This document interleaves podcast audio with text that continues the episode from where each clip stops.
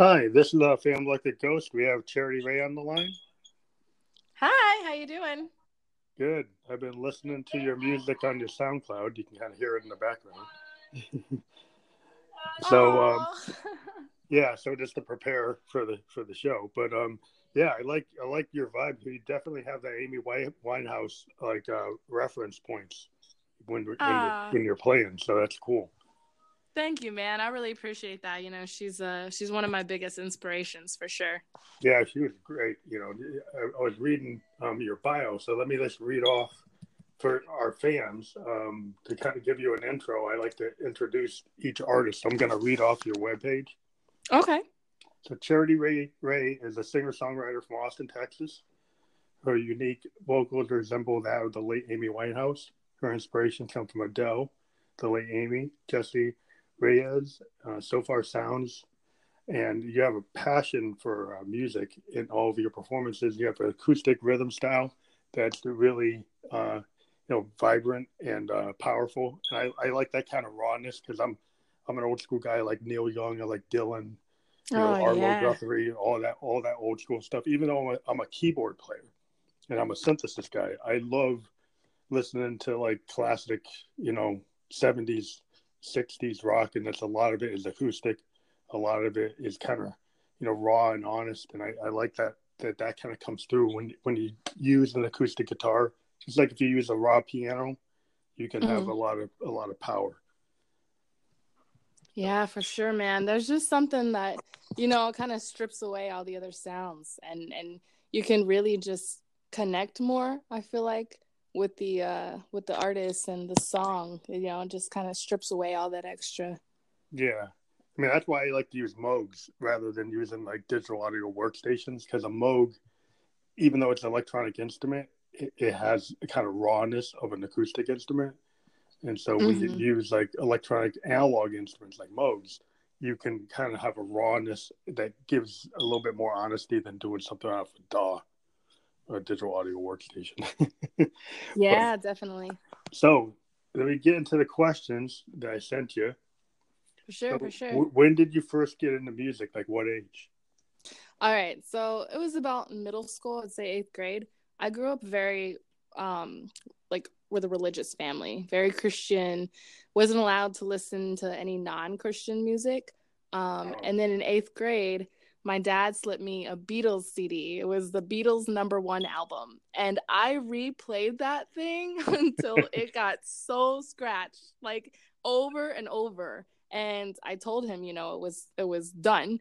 So he bought me a CCR CD, and Oh, I wow. mean, I just fell in love with with music and with the 60s and that whole era, man. Yeah, know? yeah. I'm a child of the '70s. I I, I was born in '67, and um, like I grew up listening to Hendrix and the Doors and the Allmans and all that great music. Yes. And I just, you know, my my father had a jazz collection, you know, with Davis and Coltrane. He had like he had um, like James Brown 75, 78s. Um, oh man. and so I, I just had all this great music and i just became a musician um, you know as a passion and you know finally after 30 years i finally got signed it took me 30 years to get signed to a record label i got Hey man, but you did it, you yeah know? but you just can't stop it's like for anybody that's like starting off and they're in their 20s or they're younger uh, you know i'm 51 and i got signed to age 51 so you just can't let you go your dream because eventually if you have a lot of passion about it you can you can kind of get picked up so Oh man, I support that 100%. I agree with that 100. That is so true. Yeah, because I, I was with all these people when I was growing up, and they let their dream of music get taken away by other things. And I do have to do a day job. I mean, I Uber and I do other things, but but you know, it's like if you have that passion, even if you don't hit, you do it because you love the music. You know, that's you do it because then eventually the world will come to you, or you just because you keep on doing it, you just make it happen. um, so how, you've been working on music ever since you got that revelation with the Beatles and uh, CCR. Yeah, um, so I really didn't come to start working on music. my dad bought me my first guitar, I want to say around college. And for a straight year, I was just trying to train my fingers to learn chords, you know, just Yeah. strumming hard, terrible. Um, but I didn't start actually playing music for other people outside of my bedroom until this past year. This past year, I just kind of realized that this has been my dream and it's been my dream for a long time. And the amount of feedback I've gotten from people has just been really empowering and um, supportive. So, this is really something I just have uh, recently been aware of that it's something that I need to keep pursuing. Yeah, I would just say, you know, based on the way my life went, you know, you just any opportunity to collaborate or play live when you're a musician, you just go with it. You keep on growing, you keep on doing what you're doing, and even if you can't get other people to play with, you just keep your chops up and just keep on doing it because you never know when the opportunity is going to happen. It's like a lot of times when you, when it's not working, like the next day is when you're thinking it's going to pack it in, then something happens. And it, you know, so you just got to you, you believe in music not to be like number one. You believe in it because you love it. You know, you, that, that's the way I see it. But you had mentioned like uh, maybe we talk about um, like when did you decide that you weren't going to just do covers that you're going to write your own music because there are musicians that are studio musicians or musicians that just play you know sheet music they play other people's music but they never come up with their own mm-hmm. so when did you feel like you actually had something to say and you knew that you had a voice you wanted to put out there sure sure I didn't really have a moment of like, this is when I realized. I think it was kind of just a bunch of sporadic moments that I had, um, just starting with jamming really with friends, you know, in garages and get togethers. Um, a friend of mine's a really good guitarist. Mm-hmm. And so he would just play, you know, we'd party and I just started flowing. Like I never sat down and wrote lyrics in a book. Um, most of all of my songs have been just listening to either a guitar playing or a beat um, and then flowing what's in my heart and like what's in my soul and usually i'll record it. So then i'll go back and you know write down whatever wow. i sang. That, that that's exactly what i do. I do it like i call a stream of consciousness. Um, okay. style recording where it's kind of old school. Back in the 70s people would go into studios even in the 60s and they'd let the tape run. And bands would go and they put stuff down and a lot of songs come from just jam sessions. You know back in the 60s when people could go into recording studios with a full band bands would just put down stuff and then they just kind of experiment and they go through the tapes and say hey that's the song you know? And and you go back and you transcribe it and you put down the lyrics and maybe you tighten it up later but you kind of just go with what what instead of just you know there's some musicians that are like pure musicians and uh-huh. they actually sit down on the sheet music and they write it out like a Carol King or somebody like that. Mm-hmm. Um, but there's other you know types of way ways of writing, and a lot of musicians do exactly what you just said. Yeah, you know, I've tried to open the book and just and I just sit there, you know, it's just blank and nothing comes to mind. It, it just feels forced for me, and like anything I create, like I don't want it to be forced. I want it to like come natural and just be raw. Yeah, I think that's the muse. I mean, that's the way they, some artists can just kick into the muse that just happens. And, you know, if they try to write it down, they lose it. And I just found, you know, over my recording career, I used to sit down and try to plan things out. And then now I just like go into my recording studio and I just put stuff down. And then I just, you know, it just, whatever I feel, you know, you, you do it with the feeling. I think it comes out more honest if, if you do it that way. I, I totally agree with the way you're doing it. Um, because there's a lot of stuff out there today that you can tell is maybe overproduced. mm-hmm. Oh, for sure. and and, sure. and you can feel th- that there's a lack of honesty, and it's just like just that kind of crass kind of trying to commercialism of trying to structure things in in the same way with the same structures over and over again. Multiple genres are now suffering, you know, from country to to pop to rock. You got all these people just have decided to have very form formula based songs. And um, yeah, I like listening to singer songwriters like yourself who come bring an honesty to it. Like in the indie world, I feel that's where everything's really going on because that's where all the new artists are coming from on the SoundClouds. You know, I've been on SoundCloud for like 10 years and it's really, that's where you find the acts to me that have, have that kind of pure listening enjoyment that you used to get from like college radio back in the day. Um, that like, mm-hmm. that was the place people used to hear new bands. Either you just go onto a college radio station, and that's where all the new stuff was happening. But now it's like on SoundCloud and YouTube. So what what do you feel about that? I'll kind of jump to a question about like on the social media, the fact that you can get on SoundCloud, that you can get out there on YouTube, uh, and you can get an audience. Oh man, what do you feel about I, that?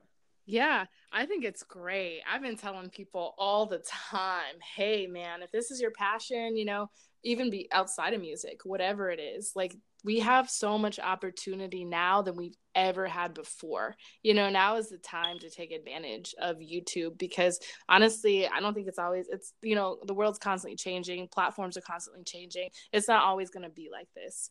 And I just I just think that people who really want to pursue whatever it is that they're into um, can because of platforms like YouTube and and Spotify and just how easy technology has made it to be able, you know, to just simply record your song and upload it to where, you know, any platform you need to. Um, it's kind of just taken the hands out of the gatekeepers and has put it into really, you know, it's made it uh, attainable and reachable.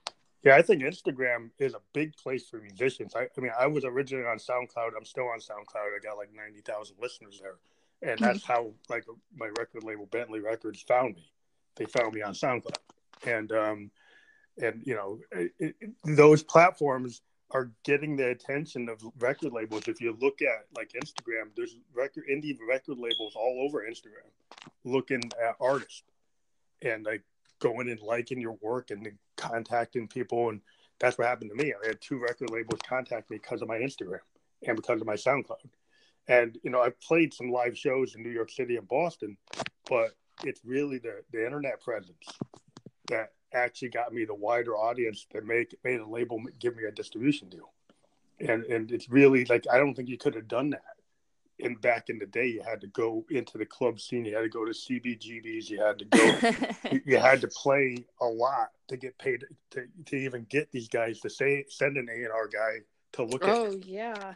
Yeah and it's crazy because i think about that too you know back in the day how someone they get their demo their mixtape and just, they just stand in line hoping that they run into who they need to run into to just give it to them. And there's so much um there's so much work that was you know put yeah, into you had to go play then. the whiskey a go go and hoping A and R guy came in and saw you playing, right? You know? And and then you know then brought it you know and then bring you in, and then there was a whole gatekeeper like you said you, you had to go to Olympic Studios, you had to go to Electric Lady, you had to go to the record plant to even get an album out.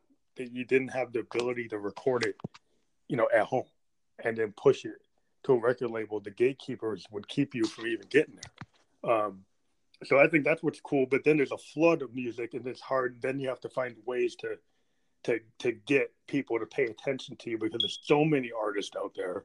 How do you get get attention? So have you gotten like a strategy for for getting your stuff out there, or you been working different things, venues, or different places to get like word of mouth? Yeah, so right now I'm in the process of recording all of my acoustic songs. Um, then I'm going to put them on an EP. I also have a separate EP I'm working on as well, and it's uh, it's different. It's a different kind of style. Um, it's my same singing style, just on tracks. So a little bit more like R and B. Oh, so you have like a full band, not just acoustic?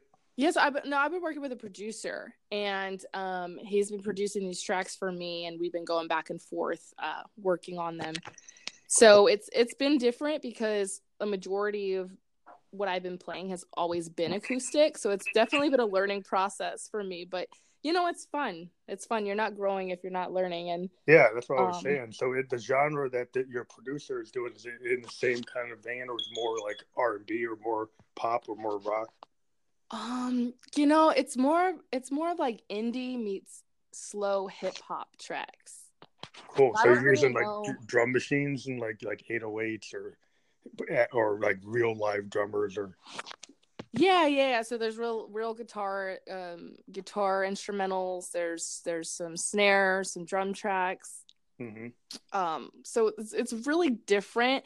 I kind of have been you know learning more about myself and mm-hmm. i've been i want to definitely venture into different genres of, of different styles of music you know whether it's acoustic or r&b or just anything that really i feel or like i want to flow to you know why mm-hmm. not yeah would you ever think of like heavy electronic not edm but kind of like what i do is i do kind of progressive electronic um, which is a new kind of well, if this the genre I'm into is really big in like Berlin and London and like out in LA. And it's like we're not DJs, but we're synthesizer players that put together all this analog atmospheric synth sounds that are very like uh, you know strange and different, kind of going back. Oh yeah, I'd have to hear that, man. I love. Yeah, my well, you, yeah. If you listen to me on my on my um Instagram, you can probably see some of the clips of my stuff. It's uh, it's very you know Moog. It's all rolling analog uh, stuff, you know, modular synth stuff. It's like, and I use a vocoder, and I actually play a character. Josephine Electric is the lead singer of Family mm-hmm. Electric Ghost, and she's me. I, I created, love it. I created a female character, kind of like uh, Ziggy Stardust or uh, Prince's Camille using like Roland vocoders. I use like VT3, VT4 vocoders, which are synths, but they change your voice in real time. Right. You, you, can make them into, I use them to create a character. Uh, and so I have this character, you know, Josephine Electric is the lead singer of Family Electric Ghost. She's a ghost. And the whole concept of, of the band is that we're ghosts. And, That's cool. And she's the, and she's the lead singer and and then I'm the keyboard player and I'm Phantom and she's Josephine. And that's the whole idea. But um, yeah. So I mean, what I do is very strange and kind of out there. It might not be what you're into, but yeah, I've collaborated with other folks in the past. But it, yeah, I like to play with like you know jazz guys and like punk rockers and you know oh, anybody yeah. anybody I can, I can jam with. You know, I like to jam with because I don't like I've jammed with hip hop guys, DJs and it's just because I think like music shouldn't have any boundary. I think if you look at hip hop today, mm-hmm. you get a lot of artists that like you know they cross genre. There's a lot of hip hop that's using jazz, it's using punk, it's using reggae. It's, it, it, that's why I think like in music today, uh, if you cross genre, then you create something new. And, right. Yeah, and that's beautiful, and it's just uniting people together. Well, I think as an artist, you you, can, you don't like you could grow if you just keep on perfecting your genre. Let's say you like all I'm gonna do is bebop, and I'm mm-hmm. just gonna stay in bebop. All I'm gonna do is like Bach or Beethoven. That, that's fine, and you can perfect it and become like amazing. But I think when you start mixing the genres, then you actually do something that's unexpected, and uh, I think that's how you create like different differences in the art or new things uh, out of the out of the same old stuff. But yeah, I, I kind of digress. I've been uh, I've been really interested in working with some rap artists. You know, just like indie yeah. indie uh, indie rappers. Rap. Mm-hmm. Yeah, there's a lot of them. I mean, you got you got the mumble rappers. You got all these different types of rap genres.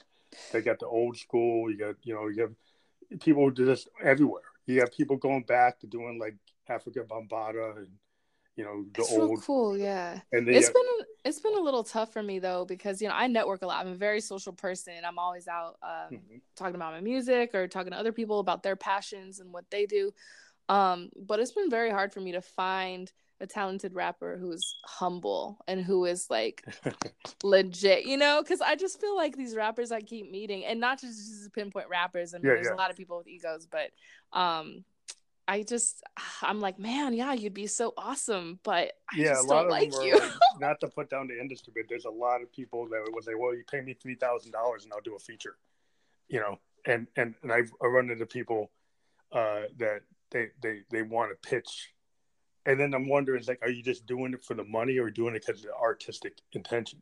Because like I typically do collabs and it's all all the money is like we'll make it off the off the record Mm-hmm. You know, we don't I don't pay anybody up front, but there's a lot of stuff going on in some some genres where it seems like it's all about trying to get as many features as possible, and maybe it's not a lot of like deciding if it's a good idea or not. It's more like the money, right? Uh, and yeah. so then it becomes like, okay, what's this? The it's not really that uh, artistically focused. Just to put and, it in and it way. shows. It shows. Like I feel like you can feel it. You can hear it when artists collab. You know. Yeah, a lot of times it's just it's like it's a way to get an income stream, and it's not necessarily good for the business because it puts a lot of stuff out there, and people get expectations that they're going to work with like a big name, but they pay them three thousand dollars and their song really doesn't go anywhere, and it's like, are you ever going to get that three thousand dollars back when you only get 0.006 of a penny on a stream? And so then to me, it's like it's kind of like the bigger artists kind of ripping off the the smaller artists.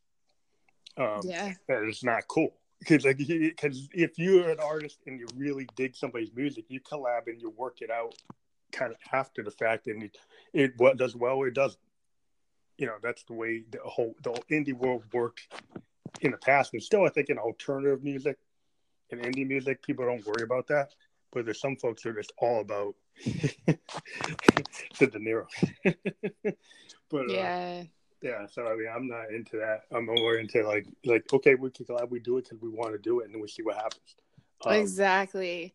Yeah, that's that's unfortunate that people are like that. But for me, I feel like you know I've and I've had people ask me this before. People here in in Austin in the music industry that are higher up there. Um, you know, what are you trying to do? Like, what's your initial goal? And you know, I don't I'm not trying to be famous. I'm not trying to be a huge celebrity. I really don't know if that's something that I want.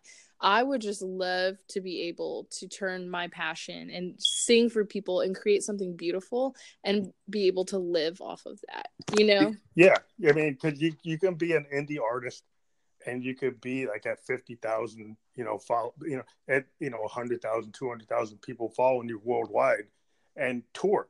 And as long as you're willing to go to like the Netherlands and go to London and, and travel, and you get a good management, and you get a decent following, and you create a good fan base because you're you're good to your fans, Mhm. you know you can you can build an indie career there's a lot of indie artists that live under like a million records like under a hundred thousand.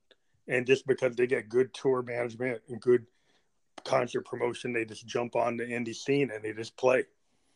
And you know i've been trying to do that myself and I, i've been working pretty hard you know this year on a lot of things. But yeah it's, it's hard to actually make a living as an artist just because there's all these things that prevent you from getting enough money to actually live off of it. But um, yeah, But it's, it's- always the dream to do it. You know, to find a way to get some management to help you.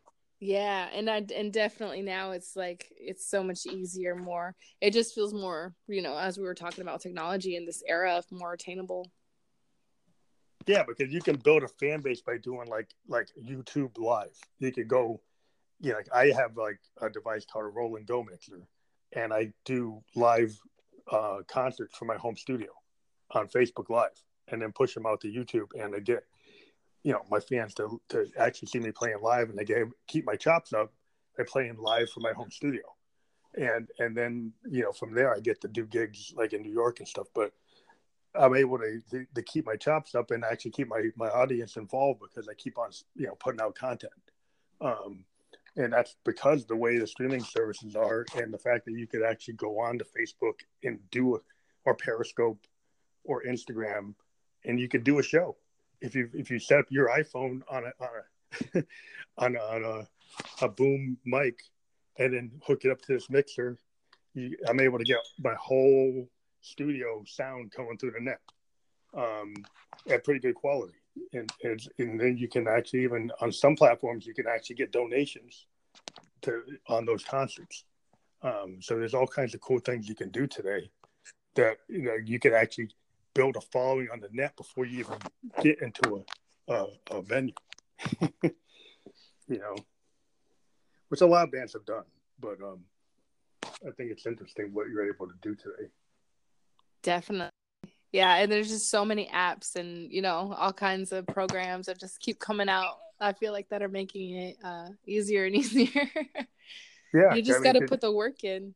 Yeah, if you just put the work in, you can just do like a, a nice solo performance of a song and get it up, get like traction on it. You know, get like ten thousand hits, hundred thousand hits on it, and then you then you start getting labels to pay attention to you. Booking agents start paying attention to you because they see your performance. It's kind of like when you were at the Whisky a Go Go and the A and R guy went and saw you at the front row. YouTube can give that A and R person that front row if you do a good performance. You know, um, so it's kind of up now. It's just a matter of your kind of musicians, you know, practicing, setting it up, putting the time in. It's not super expensive to set up something on YouTube. yeah, you, you, can actually, as long as you have a good uh, phone that has a good camera and you get a good mic to mic up your instrument, you know, you can you can do a pretty good job. And uh, so you're you're already doing collaboration, like you said. You're working with a producer. You're working on a new album. Um, when do you think that album's gonna be ready? Oh man, I've got about three more songs. Uh, right now, we're just finishing. He's mixing, mastering these three, and then I don't know. I want to say maybe like two months. My voice, I just lost my voice. It was out for about two weeks, so it's really set me back lately. But it's back now. So um, yesterday I recorded a song, and today I'm gonna I'm gonna get on the mic and start recording. It's just I can be a little bit of a perfectionist. So, you mm-hmm. know, I'll record over and over and over and then pretty much the same song is sounding the exact same. So yeah. Well, it's good practice. But the question so do you have a home recording, like use a DAW to record yourself into? I do. do.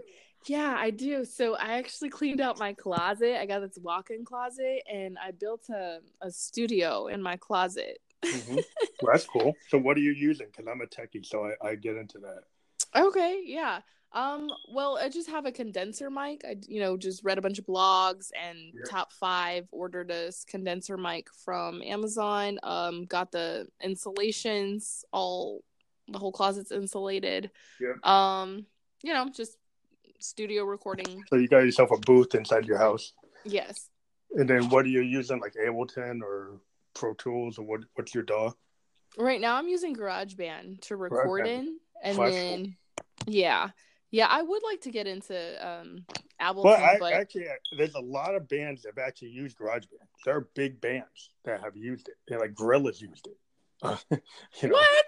Yeah, Gorillaz used GarageBand on an album. No um, way, man. Yeah, That's there funny. are big artists that have actually used it because you can't. You know, it, it sometimes like you can use whatever tool you want you know, like Bruce Springsteen used a four track task to four track Tascam cassette, like a regular cassette recorder to record like a, Nebraska. Um, so you know, it doesn't really matter. Sometimes it, it's the kind of the quality of the artist, you know, can overcome certain things. I mean, Jack White uses like hundred dollar plastic guitars. you know, sometimes because he just wants to prove that he doesn't necessarily have to be the best instrument in the world. It's kind of like the artist, um, what you can do.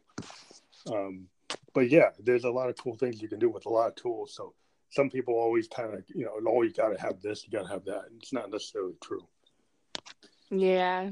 Yeah. I felt that at first. Um, you know, I did a lot of YouTube research when I started realizing, okay, this is something that I want to pursue. I need to, I need to get a demo. I need to get my songs up. I need to get them recorded. And so I mm-hmm. started doing research, and it was just, you know, in-home studios, YouTube, bunch of DIYs. So I was like, okay, yeah. let's get this going.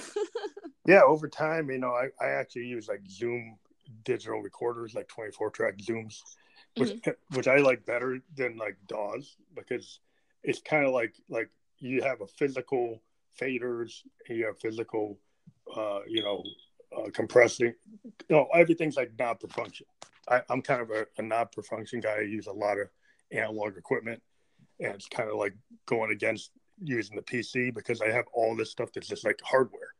Hardware synths hardware drum machines hardware recorders because then it's just hands on that you can go and play with the fader in real time you don't have to menu dive into a PC and figure out where something is. You have all the dials, all the meters, all the things in front of you. Kind of like, you know, like I said, I'm a child of the 70s and I like to see physically touch it like uh, the recording equipment. so, so I, I built myself like a recording studio that uses like like old school stuff. Um, which is, you know, the way I like to record. Though I know a lot of kids they use the Mac or they use the PC. Mm-hmm. But um, yeah, you do what you want. I mean, I just feel more comfortable being able to physically use machines that I can like grab a dial, grab a slider, and actually get where I want to go. immediately. But that's pretty cool, though. You know, a lot of like, um, I'm a millennial. A lot of people around my age um, are trying to learn stuff like that because it's real easy to grab a Mac and turn it on. You know, but yeah. that's that's pretty cool. Yeah, I mean the the Macs and stuff are cool, but what I found is like I'm using like like like you're you're playing acoustic instruments, right? You're you're playing if you're playing like a guitar or a bass or a real piano, it's sometimes better to record into a like a reel to reel recorder or or like an old tape machine because it just captures the sound. Kind of like when people make the argument about vinyl versus like MP3. Oh, uh-huh. When you record with analog recording equipment and you record directly to tape, it kind of sounds a little more organic. It sounds more full. There's less compression going on. I mean, the, the PCs allow a lot of people to create a lot of art, but there is there is a compromise somewhat in some of the sound. Um, but if you go to a recording studio and have a producer, they can overcome that with all kinds of devices. But like if when you build your own home recording studio, it's cool to get a lot of analog gear over time. Like 20 years over time, I've, I've built up a lot of analog stuff. And I would always recommend people like as many analog things that you can get, and you build your studio up mm-hmm. as you get bigger. It's always like will add a, a level of quality to your recording that you can't really get with some of the digital stuff. Hmm. Yeah, there's so many ways you can go about, you know, everything. That's what makes it so amazing because with the sound, you know, there's just different types of sounds and it just depends on how you produce and what you use and yeah, I mean, like like you said, you did research on a mic. There's so many different types of mics, and then there's so many different types of like uh, compressors and you know boards and uh, you know there's you can get tube amp like designed machines that can just like enhance everything you're doing and so like if you physically use a tube amp and you're like an electric guitar player it's going to sound like like like you know like david bowie's ziggy stardust you know it's going to sound like like the who you know mm-hmm. it's sound like zeppelin but if you use some of the stuff some of the stuff today will, will, will clip and won't sound like Pete Townshend, won't sound like Jimmy Page. And there's a reason because you kind of mm-hmm. got to use the old gear to get that sound. There's some things that can kind of get to it, but it's hard to get to it without the original stuff. But um, yeah, I digress. Can I get into that? But um, but um, so like you, you said you were collaborating with a producer, and you maybe want to collaborate with some rappers. Um, you ever thought like like jazz musicians or, or like uh, poets you know po- do like beat poetry uh and kind of like cause sometimes like to me like poetry and, and, and being a musician or being a lyricist it's kind of interrelated. Kind of goes hand in hand. Yeah i mean a lot of stuff starts as a poem and then it turns into a song. Uh, definitely yeah honestly that's where i get a lot of my inspiration when i'm um when I'm flowing is I read a lot of poetry, like old school poetry. Oh, well, who are your favorite poets? Oh, honestly, I just Google whatever I've been like feeling. Like it's kind of funny. I don't know. Um, I'll just Google, you know, whatever I've been feeling that week, or if like something pops in my head, and then I'll just read a whole bunch of like poems on the internet from now to like way back when people posted them, and um, you know, it, it's a it's a really good tool to inspire me to you know create and, and flow on when I need to. That and I listen to a lot of like, you know, Amy Winehouse, of course, but lately I've been listening to a lot of Jessie Reyez I don't know if you're familiar with that artist or not. Yeah, I've heard. I've heard. Yeah, yeah, that's cool because like a lot of things, like I actually go really back to like like uh, Victorian poetry, like um, William Blake and Wordsworth and Longfellow and those guys, because they had this kind of weird, not not weird, but they had a coded language to try to talk about romance and they had all this these layers of things without getting to the direct point. and mm-hmm. sometimes it's useful when you're a songwriter and you want to make something a little bit more like not as obvious oh yeah the, Victor- the victorian poets you know like if you get to like william blake's famous poem like tiger tiger tiger how fearful thy symmetry and this all these ideas um, like uh, Lord Byron had this idea called Little Death, and Little Death was a way of talking about sex without saying sex. I love that. So, so that. yeah. So, it, it, I always find it interesting to use some of the old Victorian like uh, mechanisms in, in in the writing to like get instead of being like today. There's so many people that are just really direct mm-hmm. but maybe too direct. All right, yeah, because there's only so many, you know, times you can say "I miss you." yeah, and they, they, finding ways to like put it into allegory and put it into other things. You know, it's kind of going back to like you know what Dylan used to do or Neil Young, the the layers of, of like singer songwriters. Uh, you know, Carole King. You got these people that would really layer stories and make it more, you know, uh, that actually show the effort they put into it. You know, into the lyrics. Into the lyrics like they tell telling a story or having layers of things where you don't it's not obvious but then you go back and listen to it you keep on pulling things out of it. I think that's really like cool. And sometimes it's cool to have something that's plainly obvious but there's other things it's kind of cool to kind of go back and you say oh well maybe it's that about that or maybe it's about this you know yeah i love music that makes you think you know you hear it and you're like wait dang, I've never thought about it that way. Like you the know? Beatles. Yeah, the Beatles stuff was very layered. With you know, whether or not they were just like taking psychedelic drugs and just making up stuff, but but there's all these things that people are trying to find like different meanings to what they were talking about. Mm-hmm. But but it was just the the level of effort they put into it. You know, that I think that's what you know caused people to really, you know, they transformed songwriting. You know, in terms of like what you could talk about and the, uh, the, the breadth of what you could talk about and the length of the songs. I think that just uh, you know is inspiring to any songwriter when you go back and look at that stuff. Uh, it really is, man. And today, I, I mean, there are a lot of bands today that do really good work, but you know, it seems like there was a golden age of certain types of music that you know there might there's always something going on today that people discover and then say, hey, there's somebody at that level today, but you just don't know who they are. but, I um, know. It trips me out when I think about that. yeah, because there's lots of bands that get found out after the fact. Uh, right. And, and they're operating, and then suddenly nobody even knew they were operating, and then people would say, "Oh yeah, this band was great." Like Lou Reed and the Velvet Underground.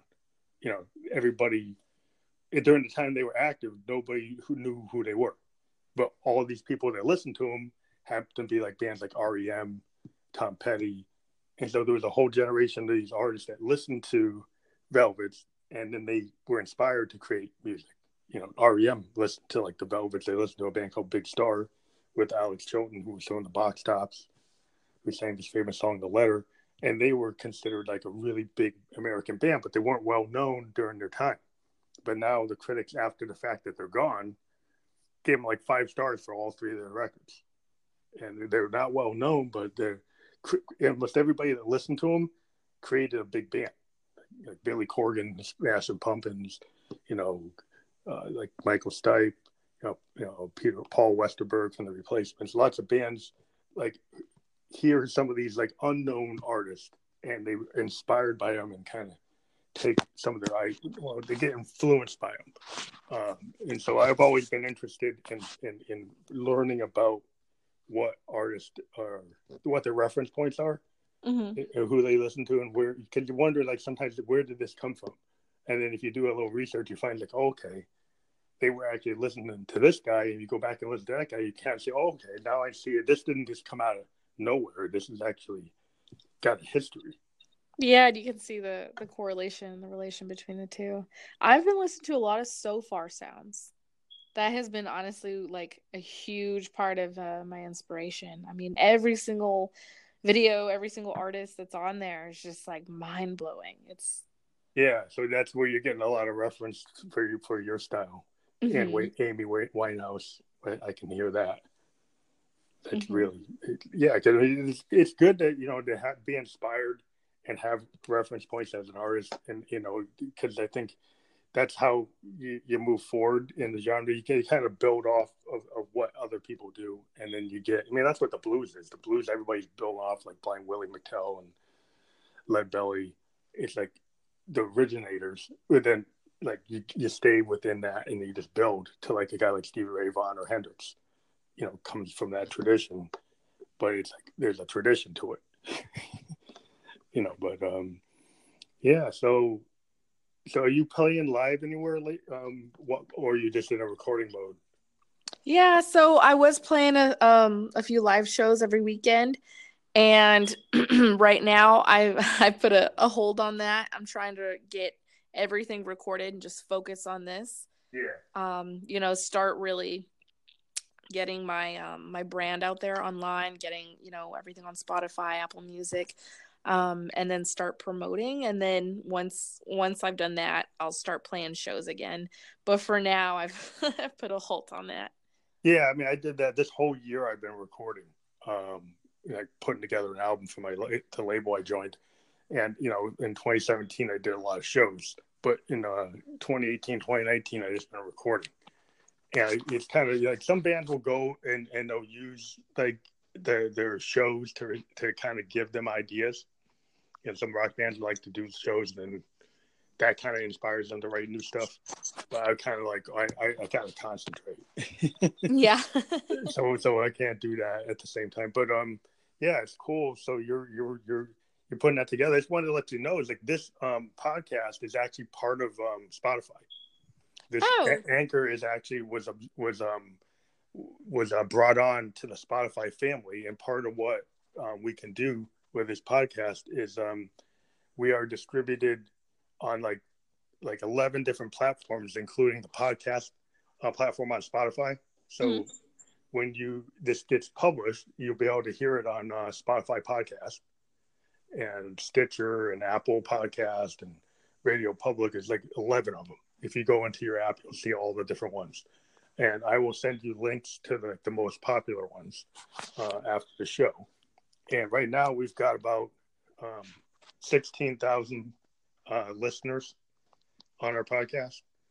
And we do have some corporate sponsors, so you will hear some ads uh, on the podcast. But yeah, we that's that's kind of price of being a musician. You got to get support.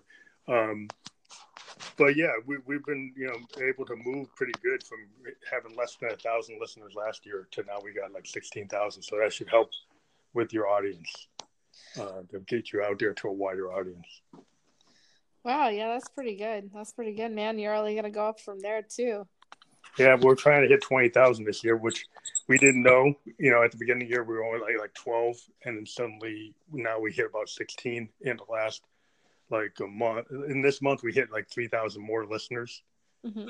uh, in in a single month. so we're we're on track to hit like twenty thousand. So that keeps on pushing out all the people that we interview, and we've been really uh, trying to do something because we found there were some people on the net that were asking artists to pay for interviews, and we felt that you know we can get sponsors and we don't have to ask artists to pay because we're artists ourselves and we know artists are struggling and they don't need to have to pay for that. Uh, so we like to be able to bring new artists, uh, indie artists, to to the to our audience and and discuss how they put together music and how they what they feel about music and what they do. So that's yeah, what that's this is all about. that's so dope. That makes me so happy. Like I've been smiling for like the last two minutes. And what we like to do too is like when your album is ready, Mhm. uh, we have done uh, song by song uh, discussions of of your album. Uh, the, last week we talked to a band called uh, from um, from uh, I think uh, Philadelphia called Sex with Roller Coasters, and they're like an indie punk indie alternative band, and they had a brand new album called Dweeb, and we went through every track on Dweeb for like an hour and talked about every single track. And we've done that with Kendra Black out of New York City, uh, who's like a signed artist. We talked to her about that. So when you're ready, uh, we'll have you back on, and we can uh, premiere your your record in terms of like talking about every song. Great, man. Yeah, I'd love to do that. Man, I'm just so grateful. Like, thank you so much uh, for reaching out. And I'm super happy to be able to talk with you. Like, this is the first time I've done this, and you just seem like very genuine. And I'm I'm really excited. So thank you. Well, I, I, I'm a music fan. I love music. I've got like a big collection, like every genre you can imagine, and I I just feel that like, the music industry needs to have more places for artists to play. Uh, you know, a, a more like back in the '60s, there was more like you could. There was a community. It was like very, you know, not this the hippie idea, but the idea like you know, if you, you just pay it forward, you, you like you give a, a band an opportunity. Like if you get a show and you see somebody you like, you invite them to open up for you. You know that you, you know you you go and you build a venue and you have a bunch of bands like play that venue, and you get like you start building up a base, and it, you know that's what I'm into. I'm trying to to kind of do that online for, with all the people I talk to. So eventually, the dream is to have a Phantom Electric Ghost, like all the artists that have been on the show, like do a tour with every band I've talked to and actually get a venue to let us like have all the bands play. Oh that, that's man, an, that's an idea I'm kind of uh, been not really talking about it till now. I've been Mhm. thinking about how to do it, but now I'm Mhm. kind of that my audience keep on getting bigger, and I'm just kind of putting it out there. That that's that's an overall goal that I want to get to, and uh, I'm going to talk to all the bands I've talked to, but I'm telling you. So eventually, like all the bands I talked to, we're going to try to figure out a way to do that. well, I'm on board and I fully support this, and I think that's an amazing idea. That's Yeah, there's been you know you, you, there's a Lollapalooza. You know you've got you know the the all these different like different uh, events can happen uh, every year.